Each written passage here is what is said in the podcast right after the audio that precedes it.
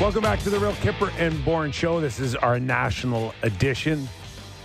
We are live on Sportsnet and Sportsnet 650 in Vancouver and Sportsnet 960 in Calgary. This hour, Real Kipper and Bourne brought to you by Bet365. Nick Kypreos, Justin Bourne, Sammy McKee. For the next hour, plenty to get into, and we'll do that in a few moments with Gary Galley, former NHLer, color analyst with Sportsnet, Hockey Night in Canada. Really love his insight, guys. Yes. He's one of my favorites. Knows his stuff in and out. You seen the schedule tonight? How many games? 3,000. 12 or 13 games tonight? Yeah, lots and lots of hockey. Going to be an awesome night. Toronto, Vegas. What's that? Five Canadian teams in action. The Flames got the Kings. What else you got for Canadian teams? Vancouver's got the Penguins, which is a really good game. Ottawa at Nashville. Montreal at Arizona. Arizona at Montreal. No, that's good at one. Whatever. Yeah. So Ottawa has passed Montreal now. Yeah. Starting to work their way up. And passed Columbus. Good for them. Well, I know. What an excellent accomplishment for those Ottawa Senators. All the way past the Habs. Gary Galley, of course, covered the Ottawa Senators in Washington last night. Yeah. Guys, I don't know how Washington's doing it, to be honest with you, but full credit, they're hanging in. I got a text from my Sens friend last night. That was, I think, halfway through the first period that said, Chychrun and whatever they want for Saros. Said, just get us a goalie. We can't do this. Yeah. 6 goals against on 20 shots. Yeah. Justin Williams last night had a little bit of a clip of Jakob Chychrun not maybe hustling back as quickly in his own zone as he would have liked. I found that kind of interesting. Well, you're playing for I know it's the NHL, but you're playing for a crappy team. You're losing. Game 57. But he's looking for... respectability. He's looking for a reason why he doesn't want to leave the Ottawa Senators. He hears his name in trade rumors. You think he's not happy? No. What I'm saying is you got reason to go hard all the time. Yeah, I understand that. That's he's in a tough spot. His name kind of keeps coming up, and I'm sure he's sick of it. So, yeah, you'd like to put that to rest, I'm sure, if you're him. But, yeah, so the big night in the NHL. Who, I guess, what has your attention? You'll be watching the Leafs, obviously. Well, before we maybe get into that, just the Edmonton Oilers was another game that I focused on last night, and not a great start by Edmonton. They found a way to win. I thought the LA Kings might be onto something here moving forward, but I just didn't see enough out of their lineup last night. And it's kind of a boring style of play from the Kings. I find them very passive, which, when you got a bunch of good skaters like they have, you're not going to win a ton of hockey games. Listen, to play that type of game that you're talking about, like you got to be almost like telling everybody your best players from the net on out. But that's not the case when you look at the goaltending situation with Los Angeles last night. Do you think they could still make a move? Would they trade for a goalie, a Markstrom? I don't know how they can't. I don't know how they. There's so much pressure, I think, on Rob Blake right now. I mean, Gavrikov, Doughty, Waugh, England, Clark, like they have good players on the back end, and Kopitar, Byfield, Deneau, and more. Like they have good players. Dubois. So, yeah, you can see how this is a team in a very weak race, and the West should be able to make some hay. But you're right. If you don't get saves, you just can't compete. So curious to see how aggressive they'll get. I would say we put them on the list of teams to watch over the next 10 days as we move to the deadline. I love watching Bouchard shoot it. He just hammers it. Yes. And he scores the winning goal last night. He just hits it so hard, and it's a great motion. It's effortless how hard he hits the puck. Yeah, he's a good story this year. You're just taking the good with the bad sometimes too, because he'll step up at the blue line like we saw last night, and he'll go right when he should have gone left. For sure, but the good far outweighs the bad recently. To your point about shooting, in terms of shots that have eclipsed 90 miles per hour this season, second most in the league is Hedman at 54. Bouchard's first. 89. So he's got 35 more 90-plus mile-an-hour shots. So he's just ripping it. Wow. Every night. Wow. Ovi in third in that list, by the way. I think last night, again, it might be an example of Edmonton being one of those teams in the hunt for, and I don't know how realistic this is. We had Eric Francis on the other day talking about, could Tanev go from a Calgary to an Edmonton situation? Calgary prefer to trade with more, their direct rival. Yeah, I know. Or the GM that just left. I know, and it would have to be just an offer they can't refuse, I guess. Well, remains to be seen. Where does Zach Hyman rank as best free agent signings ever? Yeah. So I tweeted about this last night. Pasternak in Boston scores an unbelievable goal, 37th of the year, and then I'm watching the highlights and Hyman scores. It's his 38th. Yeah. He's going to have 50 goals this year. I don't know, 56 is the pace for Zach Hyman. And it's just every year he's gone there, he has just gotten better and better and better. It's got to be one of the best signings ever. By the way, McDavid passing out of the spot he passed out of last night is insanity, unless you're Connor McDavid. Yeah. All right, let's bring him in. Gary Galley, former NHLer, color analyst with Sportsnet Hockey Night in Canada, always welcomed on our show. Gals, thanks for doing this, man.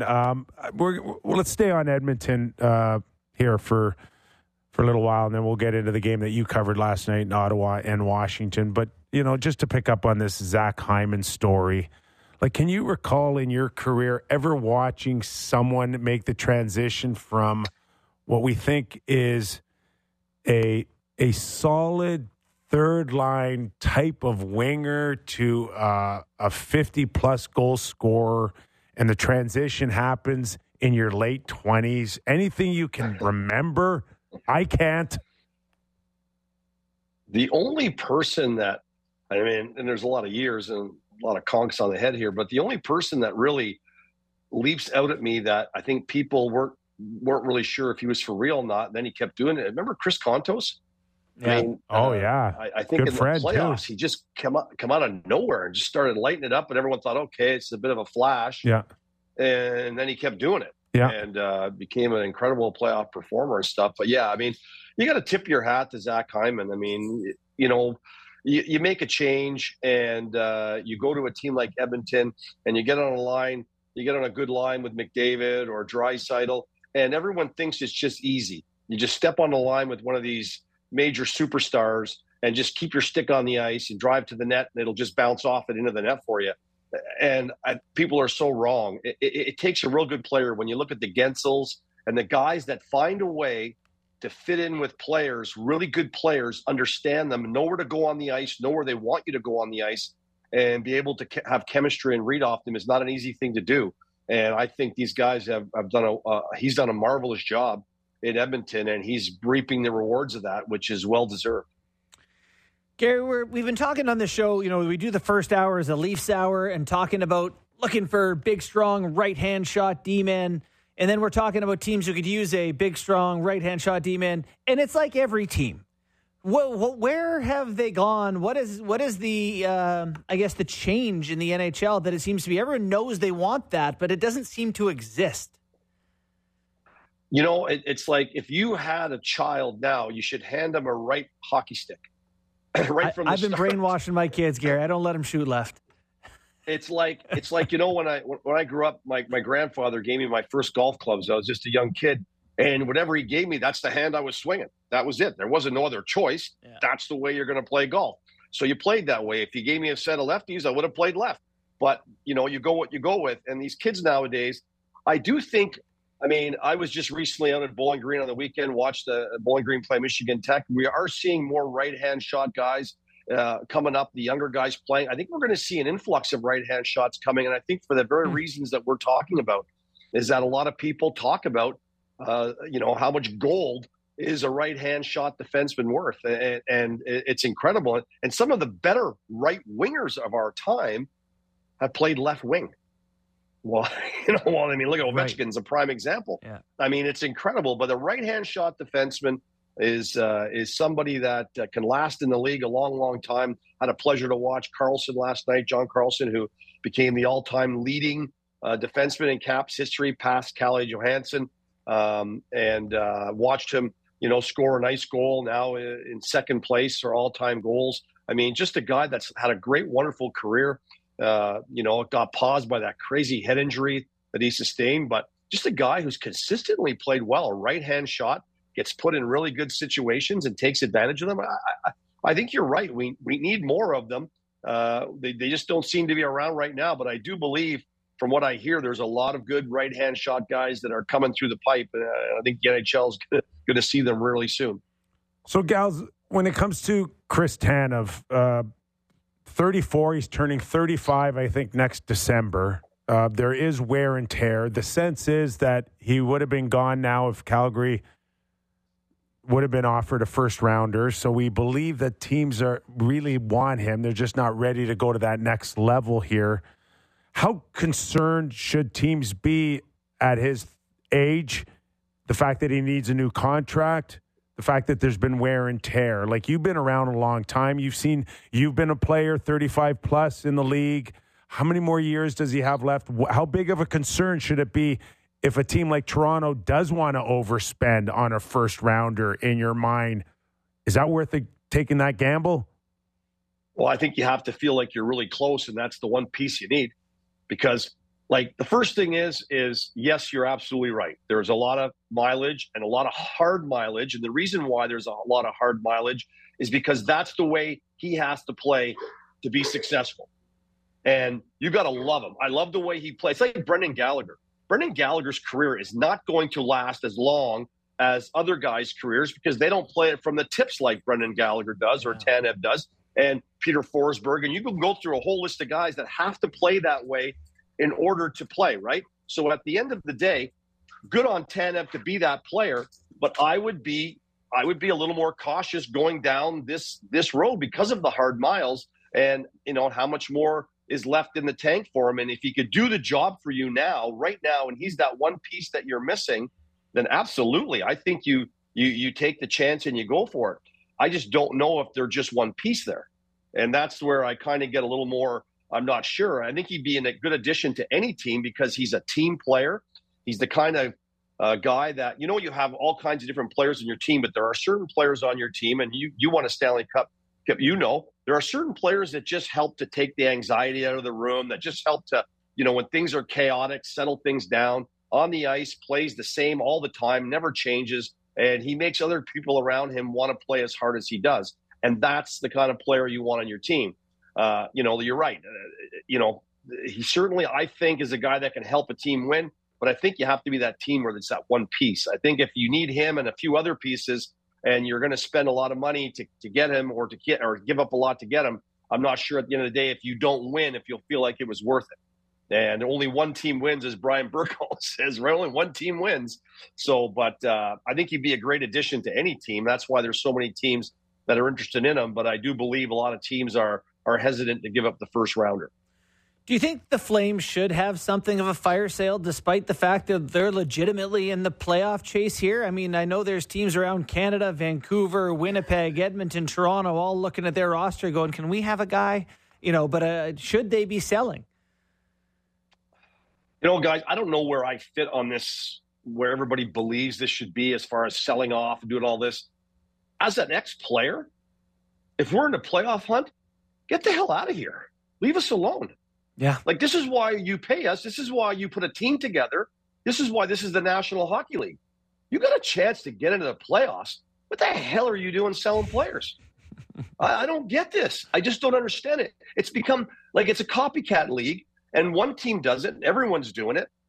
It's like when someone says, "Oh, the Senators, they're winning games now, and they're going to blow their draft position. They're not going to get in the playoffs, and they're going to win all these games that don't mean nothing."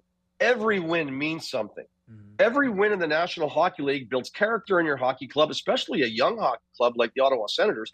You need to get as many wins as you can. Build how to win hockey games. Get streaks together. I mean, I know this is the way things goes. This is the analytics, the business of the game of hockey now. But I got to tell you, as an ex-player, coming from a player's standpoint, if I'm 4 points out or 6 points out with 20-something games to go, and you just give up on us, and you sell the farm, and you leave us to just kind of wail on a clothesline, I'm like, then what are we signing up and coming to training camp and busting a hump for? To try to get in the playoffs when we just get there and you pull the rug out. I just don't understand it. I know why teams do it. I get it, but I don't understand if you're in a playoff spot why you do that. Another team that's been linked to Tanev is the Ottawa Senators, and this is a team that's on the outside looking in. Does that surprise you? And whether or not they get him in a week and a half or go after him in the summer, is that the type of voice that you just spoke of moments ago, being a guy that can come into that room? Bang on. I mean, Steve Staios is a player, and Steve Staios played a long time, knows what the importance of a guy like Tanev could be in a young locker room, they've got a guy like Hamonic there that they thought could be that kind of guy to bring him in, that maybe he wasn't, skill-wise up to stuff, but he could do some help in the locker room and be a good, solid voice in the locker room. But they need a guy who can play more minutes. They need a guy that can be a little more up, closer to the top four, and Tanev fits that bill. And Dave Poulin and Steve Staios, and I believe the ownership of that team, they want character players coming into Ottawa. They're going to help make this thing turn around. They have a lot of sexy sports cars in Ottawa. They're very talented. These guys want to win. They want to get at it, but they just can't seem to find their way through it. And I think that there are going to be some changes. Just me as my opinion. I think looking at this from an outsider in, I do believe there will be changes there, and it'll be possibly to the core of that team that they feel they have too much of one thing. And what good is it for them to fall down in the standings and get a draft pick? They have draft picks. They have assets. They need to start getting better, and they need to start getting the fan base excited about what's coming. And I think this is a team that's got a lot of great pieces, but they've realized they may be a little short in some areas as far as the character and what builds that atmosphere around the team that's so important when you're building championship teams. And I think they're going to go out and look for that. And a guy like Tanev is a guy that is, like we talked about, one of those glue guys.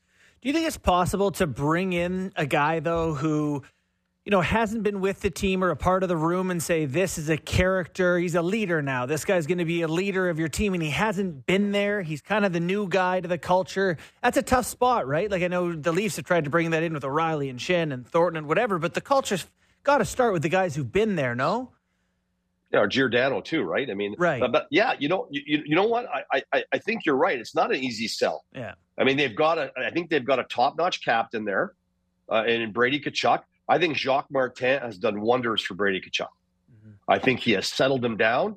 He's got him back to focusing on sticking to playing the game and letting the other stuff when it deems necessary. He looks more in control of his game. He looks like a star player. Last night, man, he was trying to pull them on his back last night, that line with him and Pinto. But, they need some underneath guys. Claude Giroux came in there, and he became a leader in there. He's not a vocal leader. He's not a yeller, screamer. He's a guy who leads by example, and players love that. They love Claude Giroux. They love what he does for them, and they need a few more players like that to help out. And I think that there's going to be some things that we're not aware of, guys, that are going to happen over the next few months or a few weeks. What's going to happen with Jakob Chychrun? What's going to happen with Thomas Chabot? What's going to happen with some of the other players on that team that are going to be possibly exiting or moving on in deals? And they need to fill those voids back up coming back the other side. So there are guys they're going to go after to bring in character. And it's not easy to step in as a new guy and be a leader right away. But when people know who you are, and what you stand for around the league and the respect that you have around the league, I think that is just something that just comes along with it, and they trust it, and the young guys know it, and they believe it's going to help them in some way. He's not going to come in and be there forever. He's here for a short period of time to help get them through that next phase where the ownership and the management feel like there's some leadership issues missing. And I don't mean badly. I just mean some veteran guys to help push some of these other guys that maybe aren't pushing each other enough. Mm-hmm. Gary, got to ask you about the Toronto Maple Leafs and their latest run. We've seen some bold moves, including dropping John Tavares in the lineup here. Is this Sheldon Keefe showing everybody less is more? You know what? Sometimes less is more. I mean, it really is. And you're getting ready to come to the playoffs. JT is not a young buck anymore. He's had some pretty good years. He's got, I think, a good playoff run in him. I think 100%. You want to come into the playoffs with everybody being as fresh as you possibly can, as healthy as you possibly can, and you still got 20-something games to go here. I tell you what, I tip my cat to the Maple Leafs, and I know that losing Morgan Rielly for 5 games, it could have been something where they went 1-3-1 or 2-3, or they could have easily gone that way, and they didn't. They went 5-0. They stepped up, and they stepped up. I would imagine there was a talk in the locker room when they said, hey, Morgan's going to be watching these games. Let's, he stood up for us. Let's make sure that these games, we're not making him feel like, a sack of what, while he's watching it. Let's go out there and get these things. And that's what teams do. When a guy takes a penalty, you guys know this, a guy takes a penalty late in a game, sticking up for somebody, and he gets the extra 2 minutes. You want to kill that penalty for that guy. You want to go out and block shots and be there to make sure that that penalty doesn't hurt him or the team. And so I think stepping up for a guy like Morgan Rielly, I think was a really good thing for me to see. I think they got it together at the right time. And now they need to come down this final stretch playing good hockey, because they know 100% they're going into that first round facing a humdinger of a team right away. Mm-hmm. And it's not going to be a favorite. They're going to be going into that series most likely the underdog, and maybe that's a better place for them to be in, attacking a series with either Boston or Florida, which is what it looks like it's most likely going to be. Yeah. The one thing for the Leafs is they've been through the wars. They understand that what that pace of the first round looks like. We got 4 Canadian teams with legitimate Cup hopes this year, Winnipeg, Edmonton, Vancouver in that mix as well, have had playoff experience to varying degrees. The Oilers have had some runs along the way, the Canucks less so. Where do you place that experience, that having been into the playoffs deep before, as a matter of importance, as something that teams need to go through to finally, to get to the top? Well, if the Islanders had to go through it, and if you look at the Oilers had to go through it, that I would think most teams have to go through it.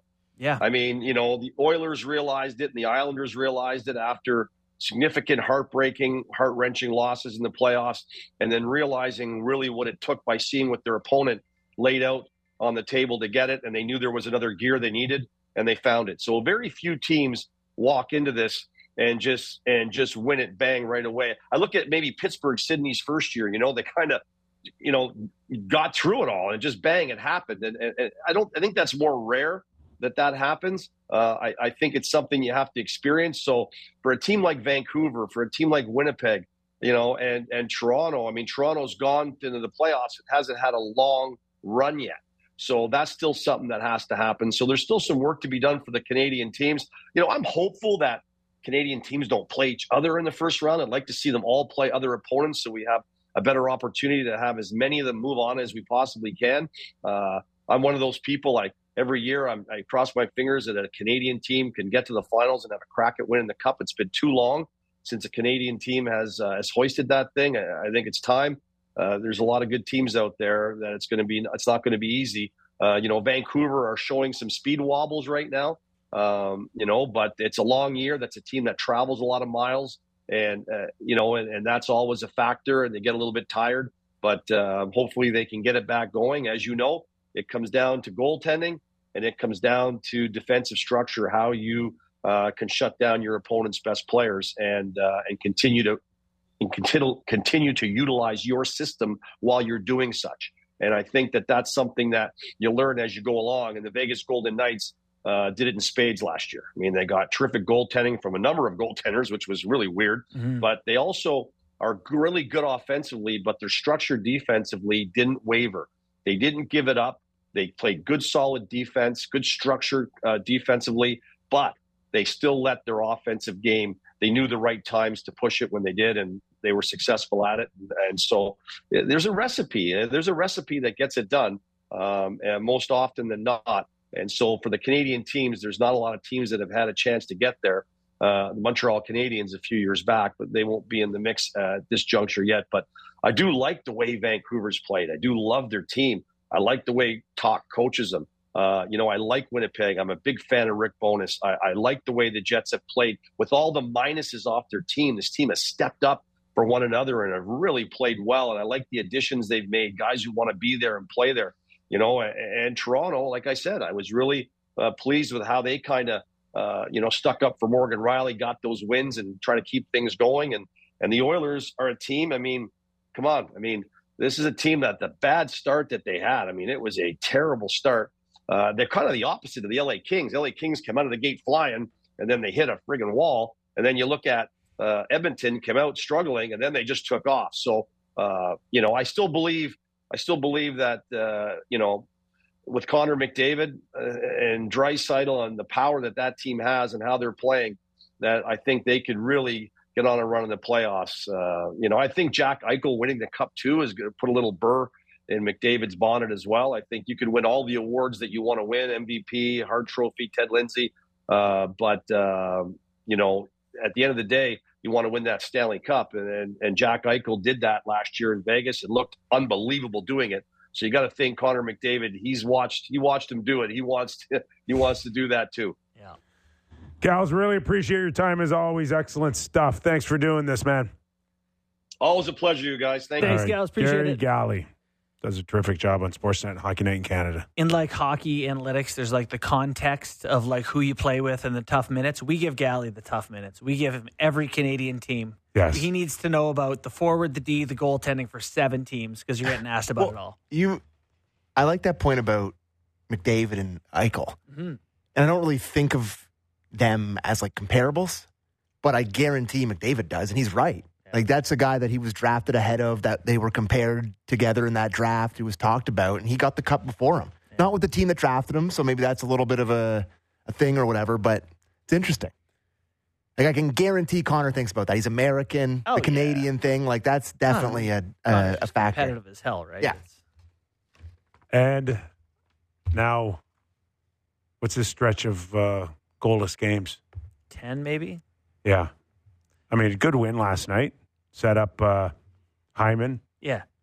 I don't care one iota about this goalless drought. Everybody, though, just has to bring it up. It's a story. It's fascinating that someone who scored 64 times last year can go 10 without a goal. It's the longest he's gone since he broke into the league. I think Matthews has had stretches of that length. Yeah, I don't know if it's a 10. 8, maybe. In his rookie year, he had a really long one. Yeah. I want to say 13 or 12. He had a really long stretch without a goal, but I can't remember. He doesn't go that many periods. No. It just seems like it's just bouncing a little bit off his stick right now. It's kind of rolling off. For Connor? Yeah. Yeah? Every once in a while, I see him cutting in, and it's just the puck, hiccups on him. I just can't get over that pass to Hyman last night. He curls up, takes the puck, and turns above the hash marks. Him and the goalie at the hashes, and to pass that up is that shows a lot of confidence in your line mate. Yeah, absolutely. I'm passing that to nobody. Absolutely no player on earth. I'm taking that one. Game time, boys?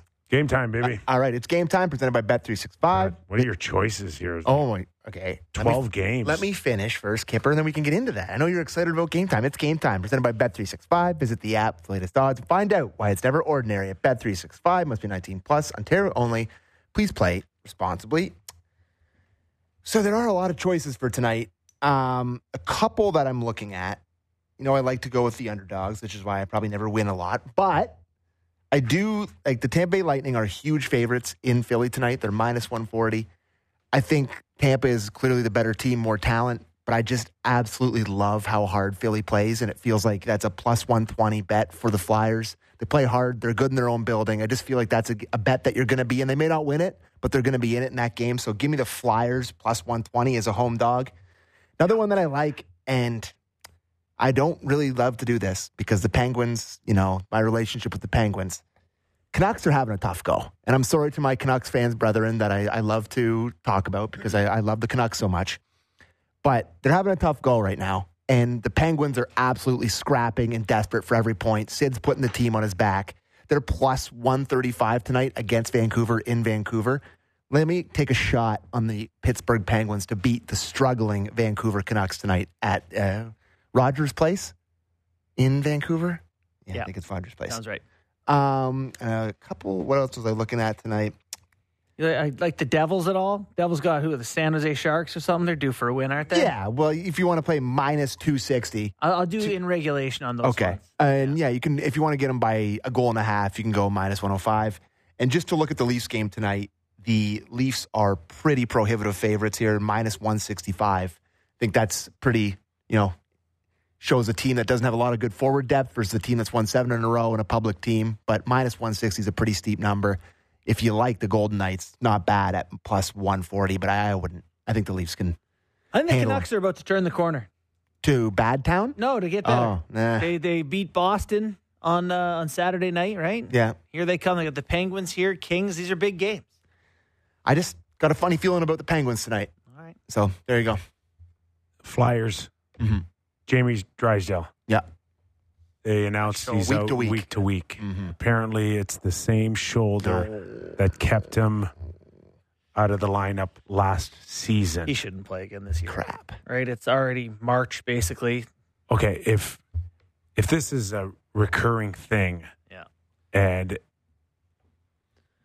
you know, knock on wood, like I've seen the kid, you know, grow up in Toronto here, and I'm really hoping that this isn't like a long-term thing that could affect his career. But I mean, you've played with guys, Kip, whose shoulders just... This is one of those where, like, the Flyers can't afford to have traded for a guy with a bad shoulder off the trade that they made.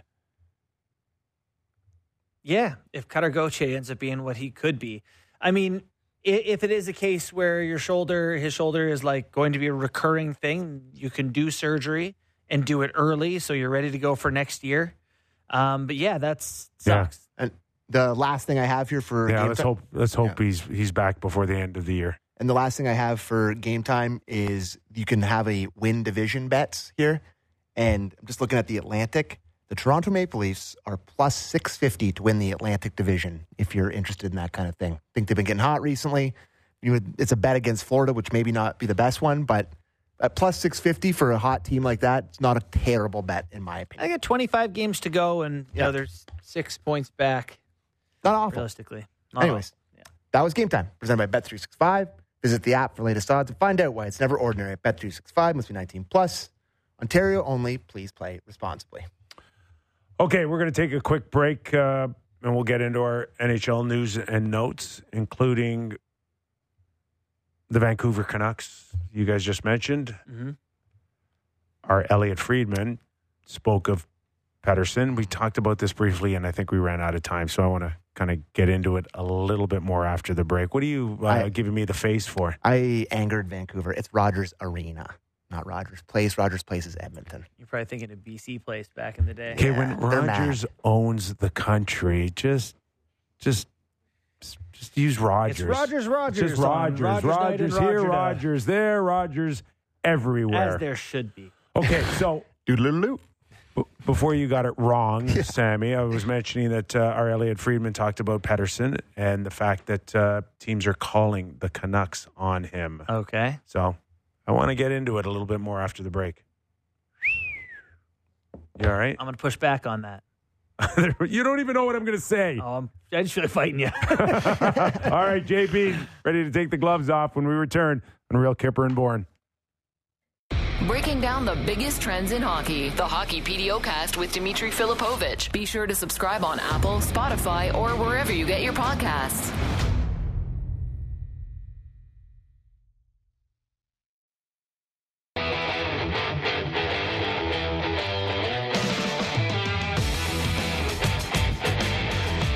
Welcome back into the Real Kipper and Bourne Show. Nick Kypreos, Justin Bourne, Sammy McKee. Just before the break, we were mentioning the Vancouver Canucks. And I don't think what Elliot Friedman reported Saturday when it came to Pettersson was earth-shattering. Mm-hmm. Right? But it shattered some earth. But here's the but. Okay. It did probably lead to a little anxiety for Vancouver Canuck fans. Yes. Very much so. Very much so. You know, this is a... Is it legit? Oh, so you had a day to think about this when I brought this up yesterday. Like, it's not that big a deal. People just call all the time. No, I wanted to get into it yesterday. We ran out of time. It's a big deal. That's what I'm getting to. Elias Pettersson has 74 points in 60 games. He is a great defensive player. He hits. He's a great player. He's an elite player in the league. Yes, a centerman. He's 6'2" and 25 years old. What valuable guy? Where's the anxiety coming from? I think the legitimate concern that it's strange this guy doesn't want to sign by every reasonable measure. For the Canucks have tried to re-sign him. He's not. He's got next year. He's not a UFA. Mm-hmm. So technically he can't sign till July 1st. But everybody's under the impression that he doesn't want to sign. Correct? Is that right? He can't sign? He can sign. He can't officially sign, I believe, until July 1st. Is that true? I'm checking where he's his contract status here. I feel like he can. No, you can only sign. You can't sign 2 years out or a year and a half away. His contract's up. This is it. Oh, that's right. Okay. Yeah, so he has no year. Yeah. He's a restricted free agent. Correct. Okay. All right. Now, I'm back on board now. Right. Okay. He's making 7.35. Okay. So it's not like he's an unrestricted free agent ready to walk out the door. No. He does have another year of control. Vancouver has another year of control. Right. Without the year on a contract. Right. Okay. So. But. Do you get the sense that there's more to it than just a typical negotiation? Here's what I think. I think he wants to know that they're going to be good. I don't think he wants to play for a team that is flailing. Okay. You've lost me already. They're past that. He knows they're a good team. They're a deep team right now. They're in a spot where they can compete in the Western Conference. That question has been answered. When was it answered? All season long. They, in fact, have the most points in the National Hockey League. I know. I don't know if you guys know this, but they were bad last year. They missed the playoffs. And so without changing the lineup in any significant way, they are suddenly the best team in the league. I wouldn't be shocked if he was a little hesitant. Let's just see how this plays out. I don't have to sign now. I don't buy that. This is me thinking. You buy that? Well, then fine. No, it's okay. Keep going. Let's say it's not this. Then what? He just doesn't like the seawall? I think it's that. You think sushi's gross? Hasn't he said that he was like, I just want to focus on hockey? Maybe he just, which I always think is one of the stupidest things in the world. And they're like, no one has ever said that honestly. Well, no, the thing to me, it's like, you play hockey. You can't talk about making 90 schmil. Take the call from your agent who says, do you want the money or not? Yeah, you're sitting in your hotel room. You're not going to call your agent and be like, how much are they going to pay me? A lot of downtime in hockey. That's what I mean. So what's your theory then? What are we doing? How's it going? Yeah, I don't have a theory right now. I'm going to be honest with you. I'm just spitballing here. But there's a vibe now. I'm getting a vibe. And what is that vibe, sir? There's more to this than just... Where there's smoke, there's fire. Yeah, I'm starting to see a little smoke. It's steam. It's just steam from overheated Canucks fans. Yeah. I don't know. They're not going to trade this guy. I'm not saying that they're going to trade him. But first and foremost, my first question is where is his heart? Like, where does San Francisco? Isn't that a song? It is. Okay. It is. Okay, we've got a Nylander scenario that we just watched play out for the Toronto Maple Leafs. Granted, he was going into UFA, not RFA. Yeah, but still needed a contract. And he said, how many times on the record? How many times? I want to be a Leaf. Yes. I love being a Leaf. I want to be a Leaf. My total point. And how many times have we heard Petey say that? I haven't read it. I haven't heard it. You don't find that a little strange? Yeah, listen, I find it a little strange. I do. But if it's just about money. But they have control. Yeah, I know they have control. I know they have control. He's going to sit at home next year and watch? I don't see an outcome here where, I don't know. Where he's not a Vancouver Canuck in the lineup. Can I just remind you that we probably had that same type of feeling for Bo Horvat? Yeah, but he's not. Bo Horvat isn't the player Pettersson is. Definitely not.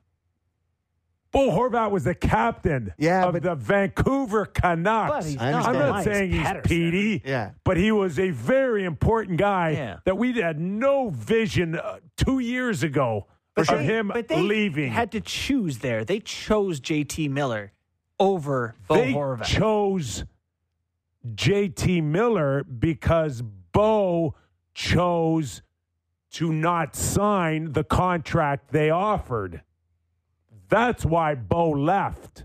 Bo didn't leave because Bo wanted to leave. Bo left because they weren't willing to pay him what he thought he was worth, and he got it like that in the island. So if they're not willing to pay Petey what he's worth, there's no one to choose instead of Petey. You know, there's no JT Miller this time to say, well, we're going to keep Brock Besser instead. You know, that's not a comparable. We're going to keep the guy with the same name instead. Elias, the other Elias. Yeah, I guess. That's if you just assume it's about money. And he's got a crazy ex-girlfriend in the city he's trying to get away from? I don't know. I'm just telling you that... Rain's a lot there. I don't know. That maybe with Petey, it's not about the money. Like, is there someone other reason why he's not signing? I have a lot of respect for that generally. For people being like, I have one life to live here. I'd like to live, like Noah Hannafin wants to live in the U.S. or Boston. Awesome. I'm sorry. Great. Push for that. It's not your spidey senses going that maybe this guy just doesn't want to be a Vancouver Canuck after, you know, his contract's up? To me, there's not. Well, like, I can't say you're not talking me into it. But, I mean, they're not lowballing him. They're probably being like, there's probably an excellent contract on the table to him right now. Nylander plus $1 million. 100%. Yeah, they're not like low. It's not like a low ball. They're not paying him enough situation. So I don't think it would be because they've embarrassed him on an offer. Yeah. So he's not publicly coming out and saying. Maybe he let the agents work it out. I'm sure they'll figure it out. And there's lots of time. It's not a Willie Nylander going. I want to be here. My heart's here. And I don't envision going anywhere else. And I don't want to talk about it anymore. Maybe he's waiting till after the Canucks have an excellent playoff run. And he's one of the best players on the team for that whole time to negotiate a couple extra $1 million. That's definitely one thing. How much extra are we talking about? I don't know. All these guys, that's all they want. They just want to get as much as they can possibly get. So the only thing that makes sense is my answer. Which is that he's not sure that they're going to be, you know, where he wants them to be over the next 8 years. But they're a good team. They are. I'm convinced now, too. And I wonder if now he's not convinced, too, and it changes. If, you know, he starts to listen. They start to have conversations. I don't know. Okay. Listen, we're all just throwing spaghetti at the wall and seeing which noodles stick. I'm sure a Vancouver audience is going to love that convo. They don't think they're having it behind closed doors? Oh, no. They've beaten this thing up to death. They're all trying not to say it, but it's in here. They know that conversation's happening between the ears. Oh, we are not out on a limb here with this conversation. People are starting to wonder if this guy wants to be a Vancouver Canuck or not. Do you think that would affect the team heading towards playoffs? That they're not as sure that their best player, or Quinn Hughes, whatever, but is fully committed? Yes. To answer your question, yes. Behind the scenes, there'd be a group of guys over a beer, lunch. What does he want? Behind the back of the bus going, okay, what's going on with Petey? Are they dumb enough? Will Smith cry? Are his management and ownership dumb enough to think that this guy's not worth almost $100 million over 8 years? The math on that, 13 and... No? I don't know. 12. Yeah. 12 times 8 is what? 96. 96. Okay, I was close. I'm so in the ballpark there. I'm so proud of myself. Yeah, that's good. Okay. That's good. So, like, there's not a person on the bus. There's not a person behind the bench, in management, to the owner, that thinks, oh, we're not paying 96, or, you know, we'll pay 84. I think 100's but not 96. 100's the exact number. 12 and a half. Here you go. Yeah. Right? Yep. 12 and a half. That offer has to have been made already. And if it's been made and he doesn't want it. The only thing is if they're, because they do have some leverage with him being an RFA, right? Like, is that not? But Kipper said it a million times. The number ain't going down, right? It's just like the number, regardless, it's not going down. So you can have this great season, and let's just say they get knocked out in the first round. No. Okay? Bottom of the West. Let's talk second round. Okay, second round. Okay. He's gonna live and die on his decision of being a future Vancouver Canuck based on that. After spending the whole season with Rick Tocchet and JT and Hughes and building this thing up, thinking like we're gonna be good for the next 3 or 4 years, and we're gonna cash in one of those years for Stanley Cup. Let me play Pettersson's agent. Oh, you mean playing with Rick Tocchet, who's called him out multiple times in the media and made a huge firestorm about it multiple times? You mean that, Rick Tocchet? He doesn't like Rick. What part don't you like? That the guy knows how to win a Stanley Cup? That's the part you don't like? There you go. Then now you're Rick Tocchet's agent. He's mean to me. Yeah. He's mean to me. He says mean things. No, I don't buy that. I'm just saying. I'm just playing devil's advocate. Petey's smart enough. Petey's smart enough to know that there's coaches that push you and make you better. And I love Rick Tocchet. And it's one of the most heartbreaking things about him being there is that he doesn't come on our show anymore. Because he was a rock for us through the first year of us. My time hop today, I had showed 2 years ago, I had taken a picture of my TV screen. It was the Vancouver Canucks best defensive team since December 6th. So that would have been over 2.5 months. And it was with big Bruce Boudreau's face beside it. They had been the best defensive team over 2.5 months of Boudreau's initial time. Bruce, there it is, baby. Yeah, they were right in the middle of Bruce firestorm now 2 years ago. What a time to be alive that was. Man, what a turn since. I saw a picture of Bruce Boudreau in a cameo in the movie Slapshot. Did you know that? Yeah. He's in Slapshot? I think I knew that, but I forgot it, I think. You know our boy Fuchs gets walked in Youngblood? What? No. Yeah. Yeah. Are you kidding me? Fuchs was in Youngblood? Yeah. I got to watch that movie. That's a great movie. I think I shot at Ted Reeve. I was supposed to be in that, and I told you I decided at the last second, I don't want to be an extra. Easily. You just wanted to be the star. You wanted to take Rob Lowe's place? I should have been Rob Lowe. But I didn't shoot right. Yeah. That's what I'm telling everybody. Easily the funniest part of that is they cut to the guys in the gym, and I think it's Steve Thomas is in there. Doing leg presses. Is that Patrick Swayze's in there in full lower body equipment doing squats. He's got shin pads and the pants on. Oh, yeah. That's so gross. The first thing you want to get off is those shin pads. Exactly. In the gym doing leg presses and squats in lower gear. Slapshot just had an anniversary. Was it 50? Was that possible? Really? Yeah, it's possible. I guess 74 is... Yeah. Doing the math. What a good movie that is. Love it. It's still a classic. Yeah, I'm not sure. Yeah, it's my all-time favorite. Reg. All-time fave. All-time fave. Kipper, what's your all-time favorite movie? Slapshot be up there for sure. Happy Gilmore here. Happy Gilmore? Yeah. That's a great pick. Yeah, it's... Office Space up there. It's very... Shawshank. Oh, yeah. It's very easy. Yeah. But, it's just the one I've watched the most, the one that made me laugh the hardest. It's just very good. Never not enjoyable. Yeah. Anyways. So tonight... Toronto Maple Leafs, Vegas Golden Knights. Who you got there, Kippy? Do you buy into the coming off a West Coast trip, at first game at home? After a trip? Do you buy that theory? Out of conference opponent, for sure. Okay, so. Letdown night for the Leafs? Maybe. 3-1. No, I think they could. I absolutely think they could win tonight, but they got to survive a slow start, in my opinion. LA Kings coming off a loss. Does Calgary eat them up tonight? I think the Kings are going to start rolling here. Calgary's going to start going. There's something just there's a bad vibe right now. There is something. And you can't have rotten. Dave. You can't thinking you're a top dog in the East, and you got David Rittich in that right now. Hey, quickly before we go, I got stopped last night at York Canlan before my hockey game, and a guy, I believe his name was Barry. He said he listened to our show in Japan all the time. He was up at all hours of the night, and he came back, and he lives here now. He stopped me, he said he loved the show, and he listened all the time from Japan. Big Leaf fan, so I thought that was awesome. Big fan of you, Barry. Thanks for his support. It's awesome. I think it was Barry. I hope it's Barry, but I think it's Barry. Anyways, there you go. Love it. So, does he get our... Do they... Is it in... He was watching it on YouTube when we were on YouTube. Do they dub it for us? I don't... Or do you actually hear his voice? I don't think so. I'd like to hear it if they dub it. All right, thanks for watching. Thanks for listening. Enjoy your games tonight.